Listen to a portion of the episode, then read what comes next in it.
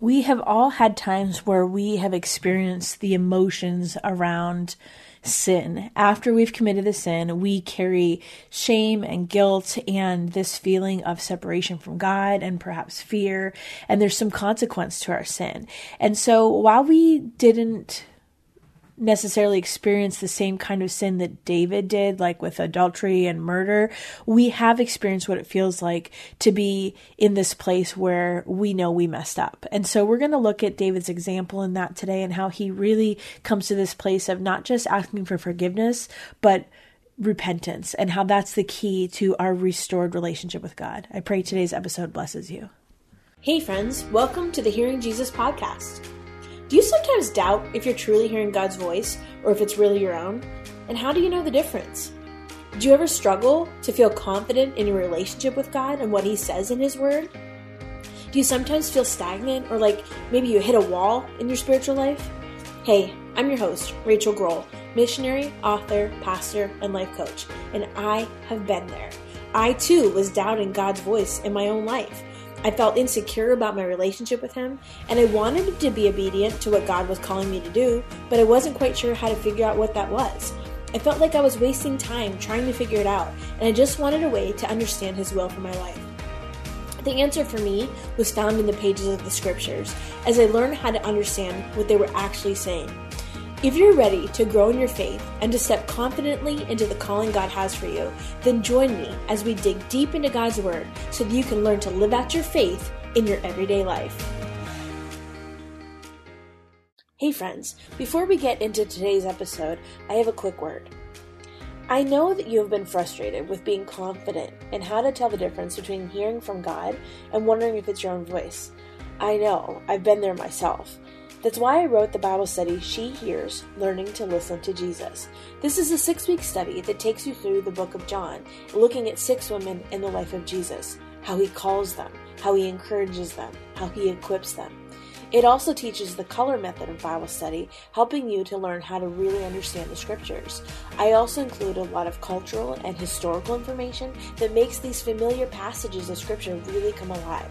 This is a great study to do with maybe your teen girls or a group of friends from church, and it will really help you gain confidence in how to hear from the Lord and set you up with some tools that will stay with you long after the study is over. Again, head to shehears.org and you can find the Bible study on the resources page. Hey, friends, welcome back to the Hearing Jesus podcast. I'm your host, Rachael Groll.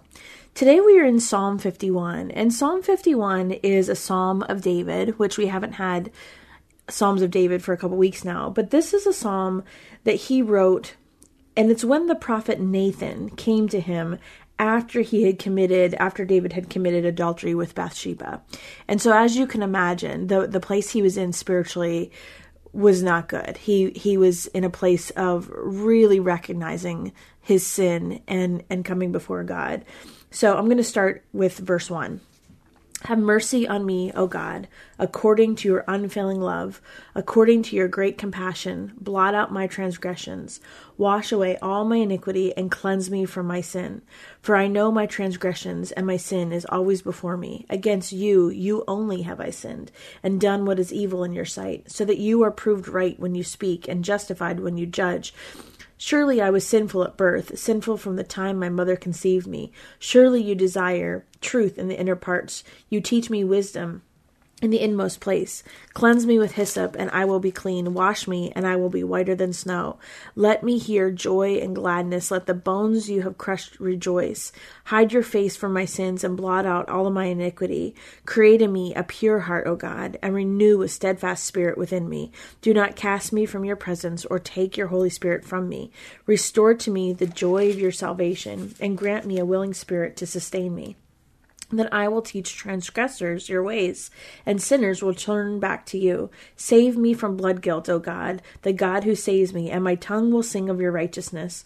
O Lord, open my lips, and my mouth will declare your praise. You do not delight in sacrifice, or I would bring it. You do not take pleasure in burnt offerings. The sacrifices of God are a broken spirit, a broken and contrite heart. O God, you will not despise. In your good pleasure, make Zion prosper. Build up the walls of Jerusalem. Then there will be righteous sacrifices, whole burnt offerings to delight you. Then bulls will be offered on your altar. So, Psalm 51 is one that's considered a personal lament. We started off the Psalms, the beginning of the Psalms in book one was a lot of lament Psalms. So, if you remember, lament is sometimes it's grief, sometimes it's sorrow over sin. This, in this particular instance, this is David grieving and sorrowing over the sin that he's committed before God. And while there are other psalms that do that, this one is kind of unique. In in fact, it's been called one of the pearls of the Psalter. The Psalter meaning that's how scholars refer to the Psalms. It, it is as it stands alone. The book of Psalms is called the Psalter.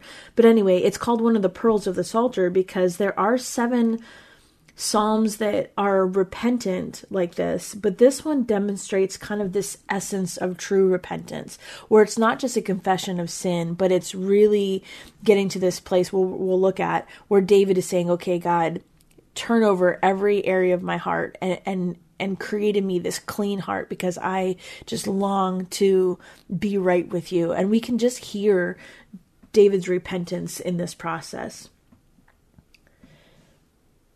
this Psalm of David, it's it's a confession in a lot of ways, and he wrote it after Nathan, who was the prophet, confronted him about the sin of adultery and murder. So, if you are not familiar with that story, you can go back to 2 Samuel 12, uh, and it's like 1 through 13. And I I've said this before and this is part of the reasons I say this is when we are reading about different individuals in scripture. One of the things that I love about scripture is that God uses regular people and even though they are people that are capable of sin and do sin. God is a God that redeems all things and he's a God that forgives and he's a God that can can use messy people despite our humanness and and it proves the need for us to have Jesus to offer salvation on our behalf because we are all desperate without him. We're all sinners. And so, uh, but my point is that there are some parts of scripture that are prescriptive and there are some parts that are descriptive. And you have to kind of examine what's going on before you start emulating that person. And so if we are talking about God or Jesus or something that God is doing or the way somebody is serving in ministry, that's one thing but when you look to somebody like David, we have to recognize he wasn't perfect. We have to recognize that he committed some atrocious sins in his life. And so it's not always prescriptive for us to act like David. Of course, you know, we can't justify something like adultery or murder because David did that. But yet, that's the same kind of attitude we take when it comes to maybe like testing God, like did Gideon did. Or some people will even say things like, you know, having more than one spouse because of the patriarchs or, or whatever. Instead, what we have to understand that this is descriptive. It's describing the things that happen in David's life. It's not prescriptive, meaning it's not something that we should be doing ourselves. I just want to put that reminder out there. So this psalm was written by someone who knew God. Think about this. He knew God, but he had deliberately defied God in a serious, serious way.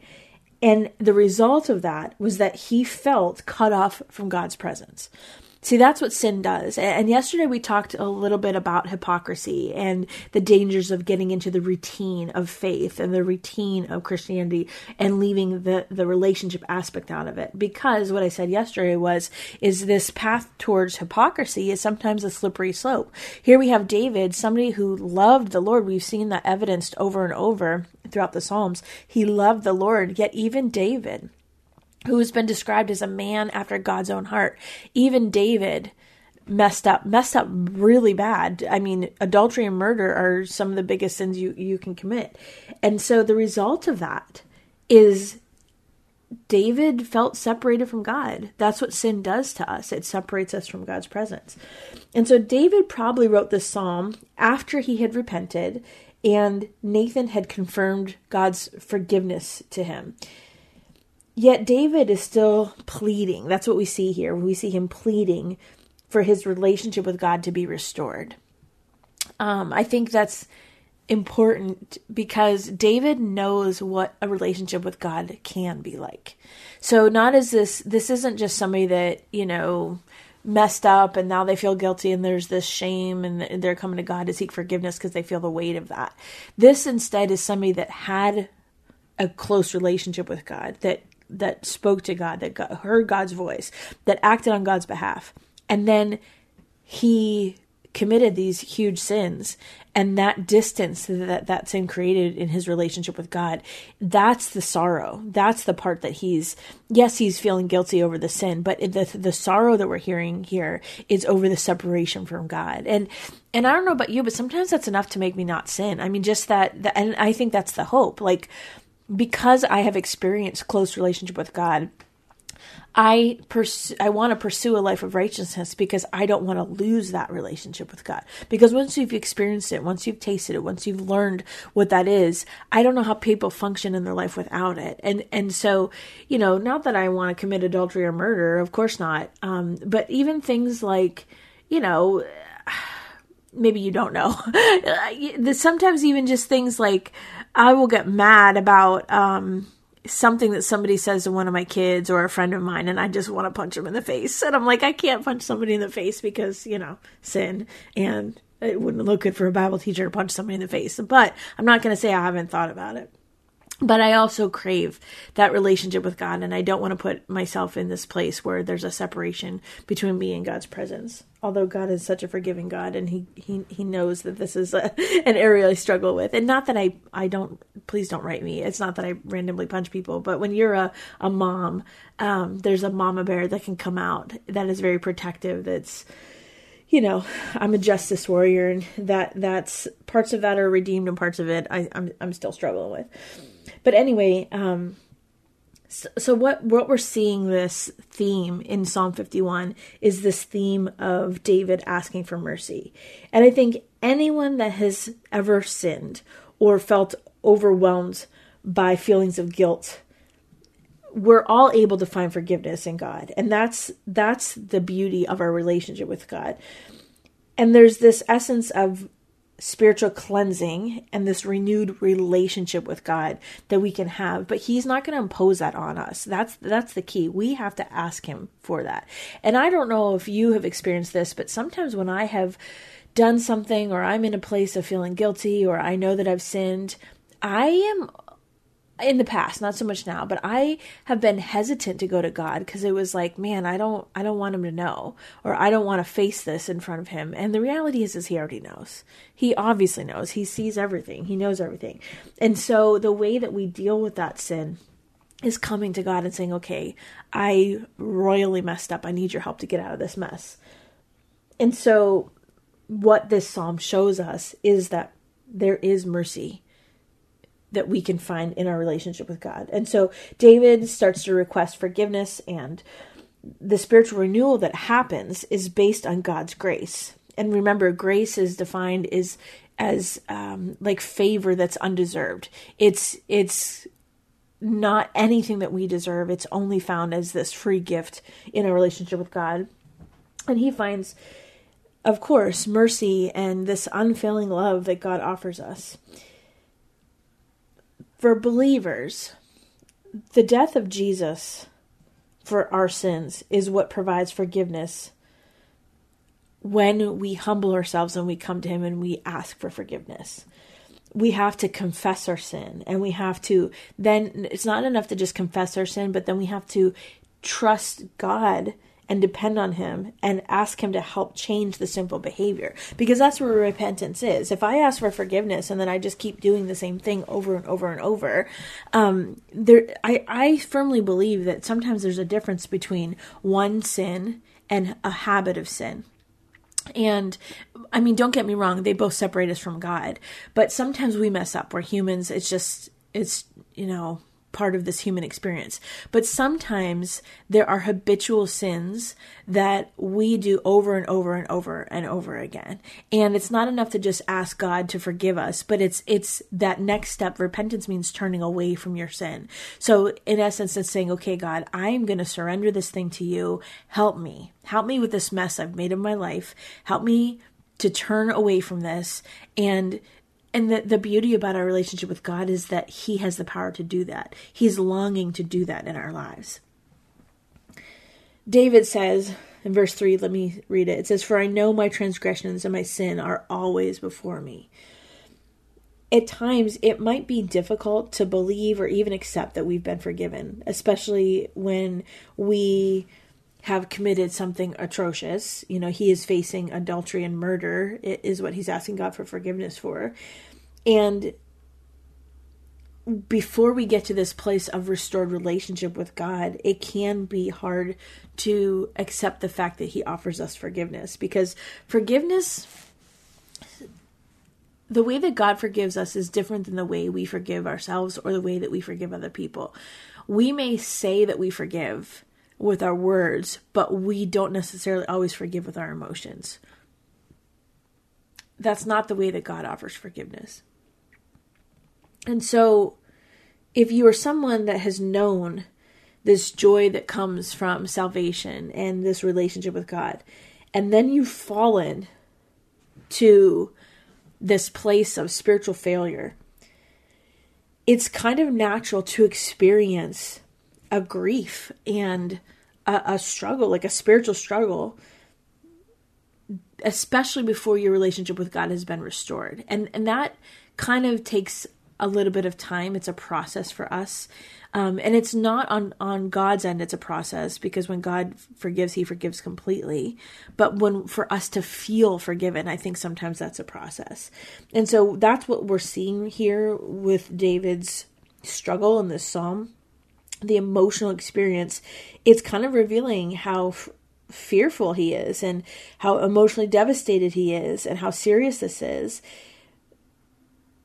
and especially after knowing God and being in close relationship with Him, it takes time for that relationship to feel restored on our end. Verse 4 says, Against you, you only have I sinned, and done what is evil in your sight, so that you are proved right when you speak, and justified when you judge. So David's not saying that he had not wronged anyone else by his serious offenses. Obviously, he did. Adultery and murder are offenses to other people. It's not just a sin against himself. But he's essentially saying that the greatest sin that he had committed was against God and his word. And as serious as the sins of adultery and murder are, this David is feeling and recognizing that the sin against God was worse. That that's the place that he's in. That's the emotional place that he's in at this point. And then in verse 5, Surely I was sinful at birth, sinful from the time my mother conceived me. We see David acknowledging that he was born, that we're all born with this natural pull towards rebellion against God. I mean, it's not like you have to teach kids how to be bad. like, you know, it's just they do it on their own. you know, they're um when we're little, when we're babies, you don't have to teach us to sin. I mean, it's just kind of the natural, it's, and that's what scripture says. It's the natural bend or the natural pull of our hearts before we meet Christ and before we have this authentic relationship with him. And, you know, we see that I, I've, I was a, I've been a children's pastor in my previous life. I was a children's pastor for a decade. And so I, I have yet to meet a kid that you have to teach them how to be bad. Um, if anything, it's the opposite, of course. And so that's, but that's not even the excuse that David is is saying at this point. He is taking full responsibility for his own mistakes and failures. And and realistically, ever since we see sin enter the world, um, back in Genesis three, we recognize that every single person is born with this selfish desire to do your own thing and to go your own way and to be your own person and to satisfy your own pleasure.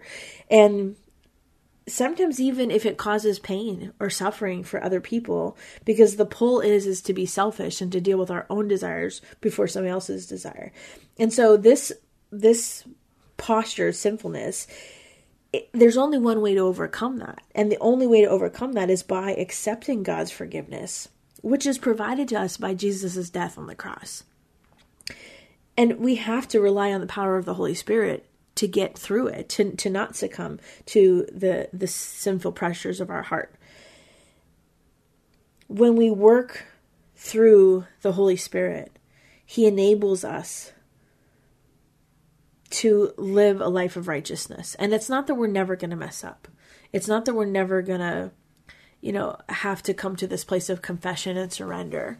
But the whole point of having the, the gift of the Holy Spirit is that the scriptures say that He's our helper, He's our advocate. He empowers us to stand up against sin.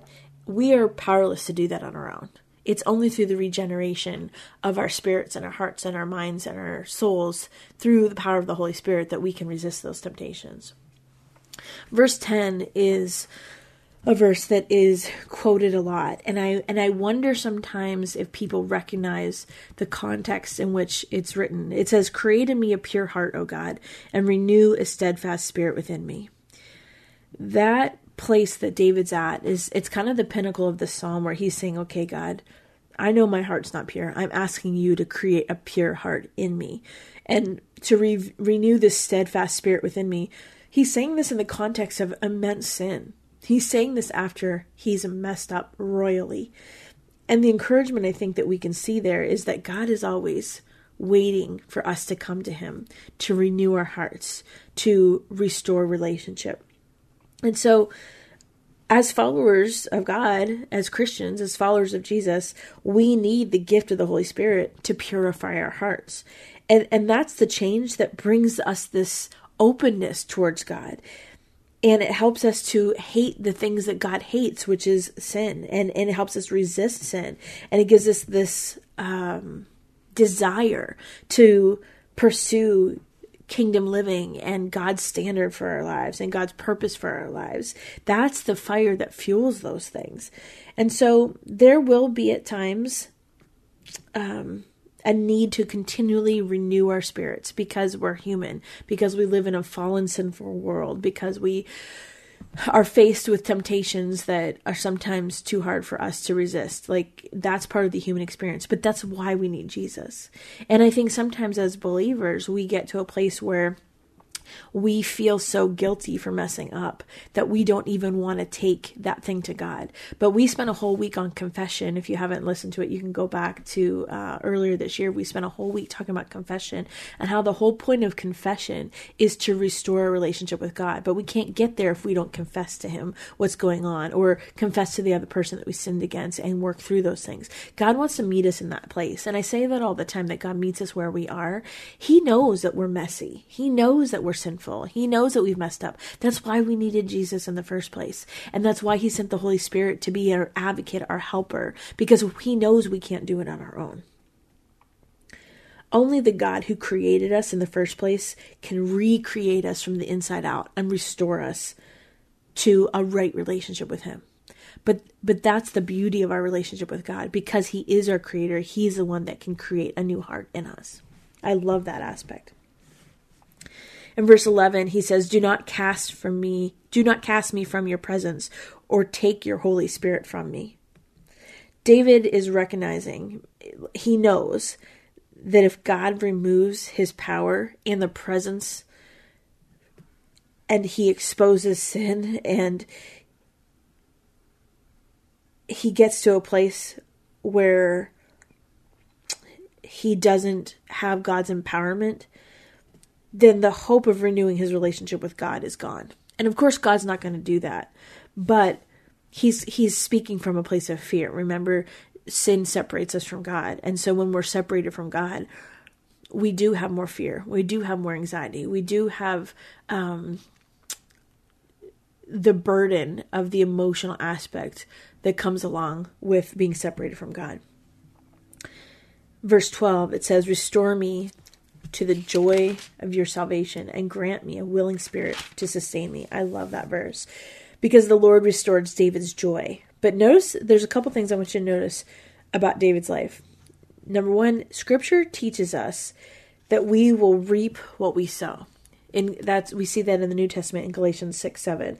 And basically, what that means is however we conduct our lives will have a direct impact on what happens to us.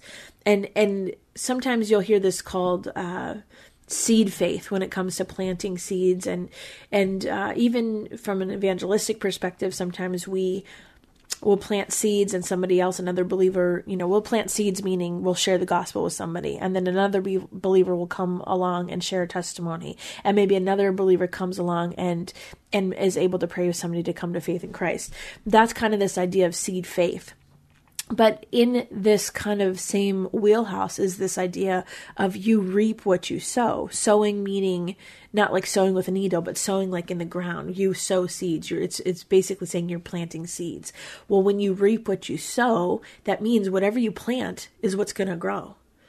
Whatever you plant in your life is what's going to grow. If you are planting kindness and gentleness and compassion, that's what's going to grow. What you feed grows, what you plant grows. And so it's the same thing in our spiritual lives. And we see that in David's life. As a result of David's sin, he suffered lifelong consequences in his own life, in his family, and in his kingdom. And so while we serve a God who is a forgiving God that restores things, there are still consequences. There are still consequences of sin. For something like adultery or something like murder, I mean, those are big sins. Obviously, there's consequences, but even in the small sin, there's consequences. There's consequences in our relationships. There's consequences even in our mental health or our emotional health. There's consequences in sometimes, you know, you could get fired from a job or a spouse would leave you or any of those kinds of things. There, even with adultery, in a modern day context, if there are children involved, then that might mean uh, custody issues and mediation and, and therapy for the kids or whatever it is. There's consequences to our sin. It's not like you know once we have that forgiveness from God that it's a there's a magic button and it all is erased. Absolutely not. That person that David killed, that guy, he's still he was still dead. And and that is something that David had to deal with for the rest of his life. Now he might have had a restored relationship with God, but there's still this other side of the consequence of his sin. The second aspect is that these consequences that David experienced help us to understand that there should be this amount of holy fear that keeps us from turning away from God in the first place. And recognizing that the mercy that we have from Jesus is already ours. And and there's always a way out. David did not have to commit adultery. David did not have to commit murder. God always provides us a way out. Sometimes we we don't see the way out because we're not recognizing the way out. We want to fulfill our own selfish desires instead of saying, "Okay, God, I need you to provide a way out for me." And I will tell you, there was a time in my life where um, I had people. For those of you that know uh, some of my background, I had been um, in an abusive relationship when I was really, really young, 19 years old, and I knew that the situation I was in was not good. But Christians don't get divorced. I mean, that was the mentality that I had been taught my whole life since I had gotten saved that Christians don't get divorced. And so, even though it was an abusive situation, I couldn't leave because Christians don't get divorced. And I remember just praying, Lord, I don't know how to get out of this mess. And there was a song, I don't remember who it was by, but there was a verse in the song that went, Lord, please take from me my life when I don't have the strength to give it away to you. And I remember li- listening to that every night before bed, and just that was the prayer of my heart. Lord, I made a mess of things because here's the thing I knew that that guy that I married was not a believer. He said he was a believer, but he was not a believer. He might have said it was he was one of those ones that we t- like what we talked about yesterday. The actions and the words didn't match up. But, you know, we want to do what we want to do. And so I had made a mess of my life and I I knew that I couldn't get out of it on my own. And yet I could see God's hand on me through the situations and the circumstances. And there's been a lot that has happened in my life since then um, God has redeemed and restored areas of my life, and I'm I'm remarried now to a, an amazing man of God. But there was a lot of consequence in the midst of that. There was a lot of heartache in the midst of that. There was a lot of brokenness in the midst of that. And yes, my relationship with God was restored, but there's still consequences to that. So it's not like when we go through something difficult, we come to God and then everything's better. That's not the human existence. But what I can recognize and what we see in David's life is that this place of holy fear, it, it should be enough to keep us where we're supposed to be. I I have a drastically different relationship with God now than I did when I was a 19 year old kid. So, and because I know now what some of the consequences are of being disobedient to God's voice in my life, I live my life in a drastically different way. And I can guarantee you that David did not forget that lesson. That was a lifelong lesson that, that he had. I can guarantee that he did not forget that. And then lastly, I want to talk about uh, verse 17. It says, The sacrifices of God are a broken spirit, a broken and contrite heart. O God, you will not despise. People make personal sacrifices, sometimes for good reasons and sometimes for bad reasons. So that's why God is not really impressed by what we can do for Him. What God really cares about is for people to recognize their helplessness without Him and to surrender their situations to Him. He's not going to turn away a broken and humble heart that is full of grief and regret over sin. And so when people put aside their selfishness and their pride and they cry out to God for forgiveness, they can be sure that God will accept them. And that's what we see in David. That's what I've experienced in my own life. We see that throughout the scriptures. We see it in Isaiah 57. We see it in Luke 18. We see it throughout the relationships that Jesus has with all the different women that we, we talked about that in the She Hears Bible study. That's the beauty of our relationship with God. So I'm going to go ahead and read Psalm 51 again with that insight. Have mercy on me, O God, according to your unfailing love According to your great compassion, blot out my transgressions. Wash away all my iniquity and cleanse me from sin. For I know my transgressions, and my sin is always before me. Against you, you only have I sinned, and done what is evil in your sight, so that you are proved right when you speak, and justified when you judge. Surely I was sinful at birth, sinful from the time my mother conceived me. Surely you desire truth in the inner parts. You teach me wisdom in the inmost place. Cleanse me with hyssop, and I will be clean. Wash me, and I will be whiter than snow. Let me hear joy and gladness. Let the bones you have crushed rejoice. Hide your face from my sins, and blot out my iniquity. Create in me a pure heart, O God, renew a steadfast spirit within me. Do not cast me from your presence, or take your Holy Spirit from me. Restore me to the joy of your salvation, and grant me a willing spirit to sustain me. Then I will teach transgressors your ways, and sinners will turn back to you. Save me from blood guilt, O God, the God who saves me, and my tongue will sing of your righteousness.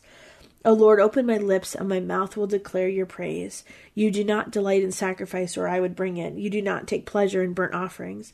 The sacrifices of God are a broken spirit, a broken and contrite heart. O God, you will not despise. In your good pleasure, make Zion prosper. Build up the walls of Jerusalem. Then there will be a righteous sacrifices, whole burnt offerings to delight you. Then bulls will be offered on your altar. God, we thank you that we can come to you in the midst of our brokenness, in the midst of the mess of our lives. Lord, take from us our lives and we don't have the strength to give it away to you. We recognize that sometimes it's difficult to come to you in the midst of our mess, to even admit the mess that we've made of our lives. But Lord God, I pray that you would intervene on our behalf. I pray that you would help us to come to you in repentance and to not just confess this this sin of our lives but to ask you to create this clean heart within us god because more than anything we long to be in your presence to be in this right relationship with you god i thank you for the example of david and the way that he continued to turn to you even when he had made a mess of his life lord help us to do the same and lord help us to guard our hearts against even getting to that place in the first place. God, I thank you for the way that you pursue us and you love us and you forgive us. In Jesus' name, amen. Hey guys, I want to tell you about a new resource that I just found that I'm really actually loving. It's called the Spiral Bible. And you guys know me, I'm all about resources to help you get in the Word because we know that the more that you are engaging with the Bible, the more that the Bible engages you. It's the primary way that God speaks to us. And so the Spiral Bible is essentially a Bible and a notebook all in one. It has pages that lay flat, just like a spiral binding notebook would do. And it's really the Word of God for note takers. And so it's similar to some of the other resources we have, but it's much, much bigger. And also, it is the first time I've found something like this in the King James Version, which a lot of you have asked for. And so you can underline, write, highlight, doodle, draw, journal, all the things.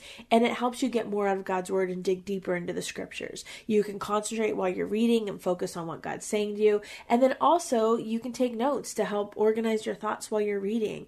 It I find that that really helps increase your memory retention and it helps your comprehension of scripture, which is the whole point. It's the reason why we do everything at She Hears and through the Hearing Jesus podcast. So if you would like a copy of one, uh, I will put a link in the show notes today.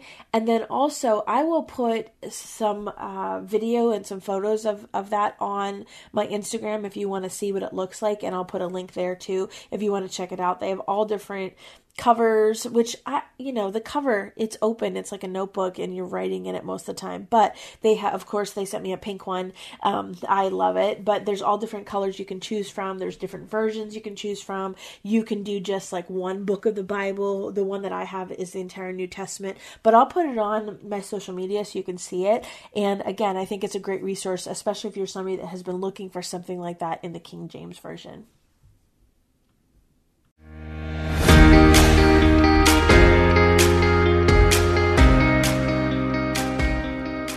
Hey, friends, if this podcast helped encourage, empower, or equip you for God's call in your life, I would love it if you would head over to Apple Podcasts and leave me a review. That's the number one way you can support my show. You can also join our free Facebook community or Instagram page where I share inspirational tips, resources, and prayer throughout the week. Hey, I want you to know I'm praying for you this week. Know that you are loved, you are cherished, and you are His.